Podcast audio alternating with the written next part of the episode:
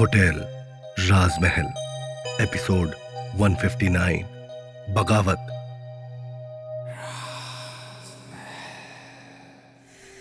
विशाल बेचैन होकर बार बार अपना फ़ोन देख रहा होता है, लेकिन उसे ना तो मल्लिका का कोई फ़ोन आता है और ना ही कोई मैसेज। ना विशाल का अपने काम में मन लग रहा होता है और ना ही घर पर। वो मल्लिका से बात करने के लिए उसके ऑफ़िस चला जाता है और वहाँ रिसेप्शनिस्ट से जाकर पूछता है, मुझे मल्लिका शिखावत से मिलना है। उस लड़की ने विशाल को बताया, मल्लिका तो तीन दिन से ऑफ़िस ही नहीं आई है।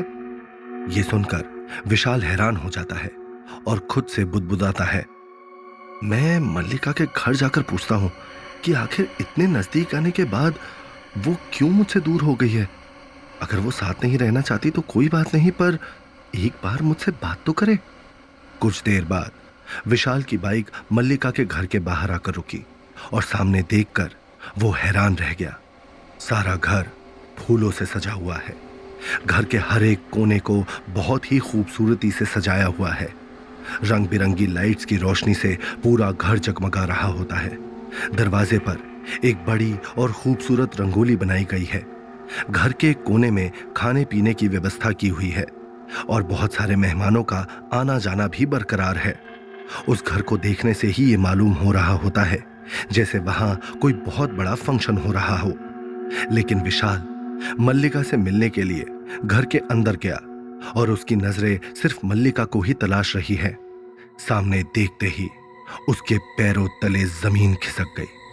सामने एक बड़ा सा पंडाल सजा हुआ है। जिसके नीचे एक लड़की बहुत ही खूबसूरत लाल रंग के लिबास में बैठी हुई पूजा की कुछ रस्में कर रही है।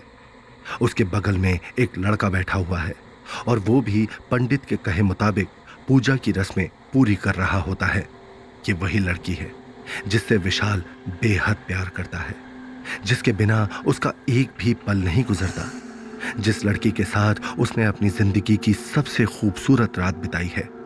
जिसके सिर्फ़ एक फ़ोन का इंतज़ार विशाल पिछले तीन दिनों से कर रहा है। और तो और, अभी कुछ ही दिनों में उसने उस लड़की के साथ अपने आने वाले कल के सारे सपने सजा लिए हैं। शादी, बच्चे, हर किसी की प्लानिंग उसने की हुई है। जिस लड़की ने उससे यह पूछा था, विशाल, तुम कभी मुझे धोखा तो नहीं दोगे ना? या फिर बीच राह में मेरा साथ छोड़कर चले तो नहीं जाओगे ना? आज वही लड़की उसकी वही मल्लिका, जिसकी एक मुस्कुराहट में विशाल की तो जान ही बसती है, वो मल्लिका आज किसी और से रोका करने जा रही है। मतलब ये सब तैयारियाँ, ये सजावट किसी और चीज़ के लिए नहीं है, बल्कि इसलिए है क्योंकि आज उसकी मल्लिका विशाल को अपने किए हुए प्यार के सारे कस्मे वादे भुलाकर अपना हाथ किसी अजनबी के हाथों में देने जा रही है। विशाल को ऐसा लगने लगा जैसे वो कोई बुरा सपना देख रहा हो। विशाल को ऐसा लगने लगा कि कोई आए और उससे कहे, भूल जा विशाल, तू ये सब कुछ भूल जा। ये तो बस एक मज़ाक है। ऐसा कुछ भी नहीं है।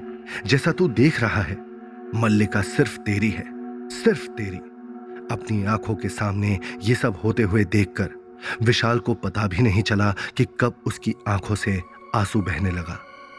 ये बुरा सपना विशाल को अंदर तक कचोट रहा होता है। विशाल की जुबा पर बस एक ही नाम है, मल्लिका। अपनी आँखों के सामने हो रही चीज़ों को विशाल बार बार अपनी आँखें मसलते हुए देख रहा है। ऐसे, जैसे शायद अभी कुछ ऐसा जादू सा होगा और सारी चीज़ें बदल जाएँगी। लेकिन ऐसा कुछ भी नहीं हुआ। वही मल्लिका और वही उसके बगल में बैठा हुआ वो लड़का, सब कुछ बिल्कुल वैसा ही रहा। वहीं दूसरी तरफ़। मल्लिका के घर वाले वहाँ मौजूद सभी नाते रिश्तेदार और पहचान के सारे लोग बहुत खुश नज़र आ रहे हैं। तभी विशाल की नज़र वही कोने में बैठी हुई मल्लिका की सहेली प्रिया पर गई। उसके चेहरे को देखकर साफ़ नज़र आ रहा होता है कि वो भी इस रोके से खुश नहीं है। वही मल्लिका के बगल में बैठे लड़के रोहित की खुशी का अंदाज़ा तो उसकी आँखों से ही लगाया जा सकता है। वो खुद को दुनिया का सबसे लकी इंसान समझ रहा होता है, क्योंकि उसकी शादी मल्लिका जैसी खूबसूरत और अच्छी लड़की से हो रही है, जबकि लाल साड़ी में बैठी मल्लिका के चेहरे पर कोई हाव भाव नज़र नहीं आ रहे हैं। उसके चेहरे पर छाई उदासी को बेहद करीने से किया हुआ मेकअप भी ढक नहीं पा रहा है। मल्लिका की आँखों में सूनापन, उसके चेहरे की खामोशी साफ़ साफ़ बया कर रही है कि वो इस रोके से बिल्कुल खुश नहीं है। मल्लिका को देखकर लग रहा है, मानो किसी ने कोई कठपुतली को लाकर वहाँ बैठा दिया हो। जिसे जो करने के लिए कहा जाए, वो किए जा रही है। अब कन्या के माता पिता यहाँ आए और कन्या के गोद में सामान रखें। पंडित जी ने कहा। पंडित जी के इतना बोलते ही विशाल ने देखा कि मल्लिका के मम्मी पापा उसके पास आकर खड़े हो गए। मल्लिका की मम्मी ने हाथ में नारियल कपड़े गहने आदि पकड़े हुए हैं। पंडित जी के कहे अनुसार, मल्लिका के मम्मी पापा जैसे ही मल्लिका को सामान देने के लिए नीचे झुके, मल्लिका ने एक पल के लिए अपनी नज़रें उठाकर उनकी ओर देखा और तभी मल्लिका की नज़र कुछ दूरी पर ठीक उसके सामने खड़े विशाल पर गई। विशाल को वहाँ खड़े देखकर मल्लिका ने जो आँसू ना जाने कब से अपनी आँखों में संभाल कर रखे हुए थे, वो एकदम से बह निकले।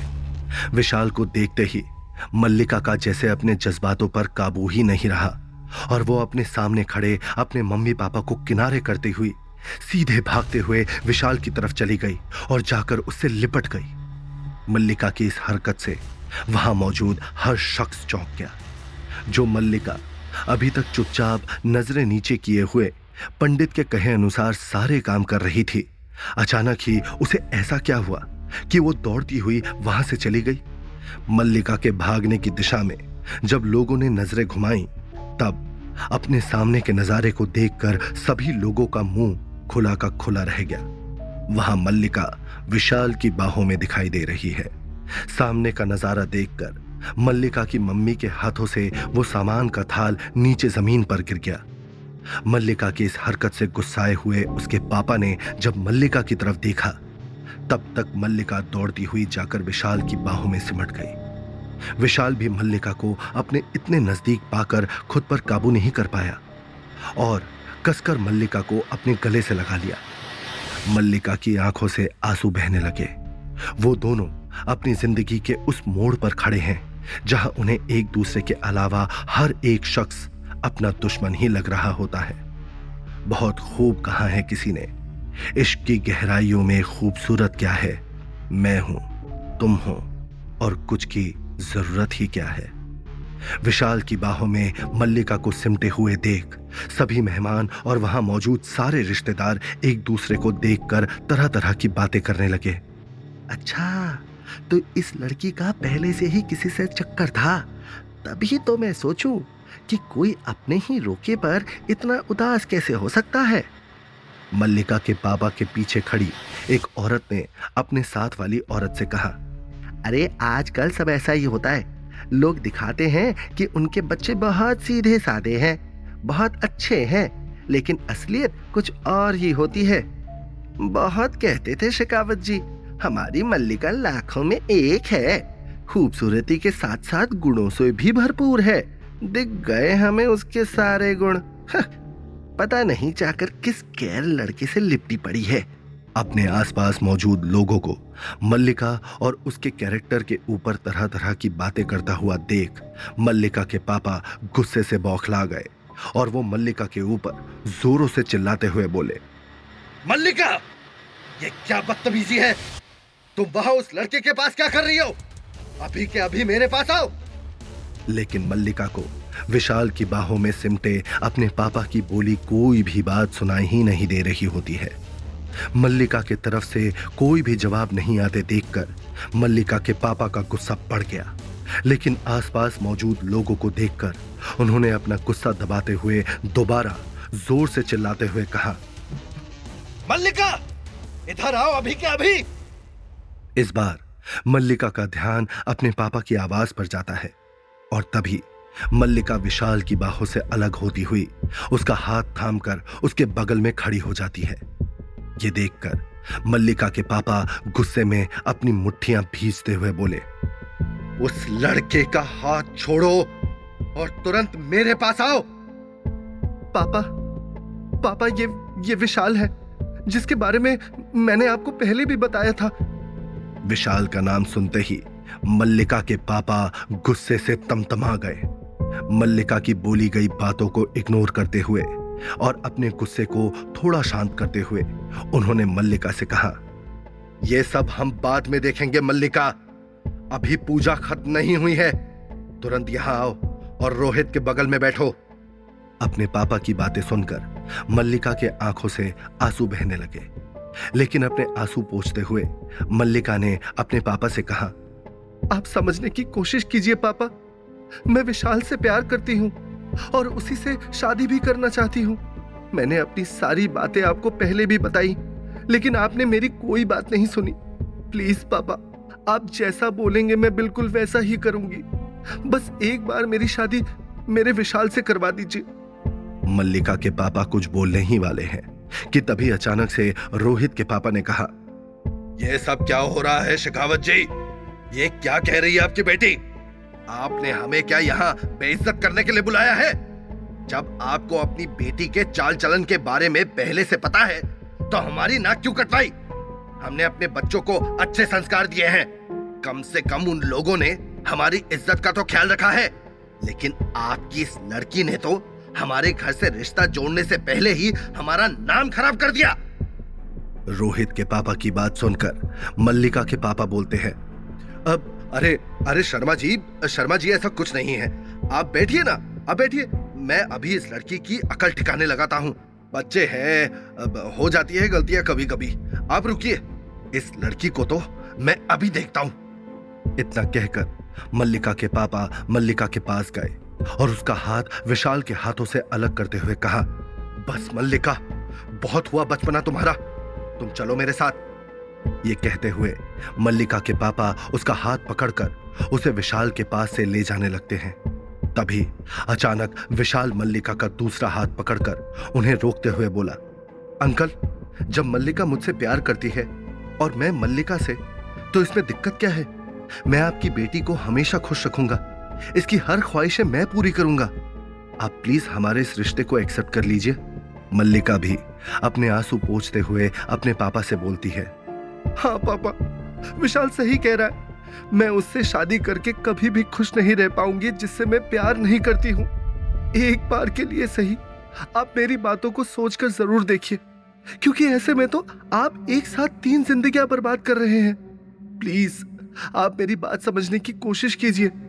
अगर मैंने पेमन से रोहित से शादी कर भी ली तो क्या मैं उसको कभी खुश रख पाऊँगी? क्या रोहित मेरे साथ खुश रह पाएगा?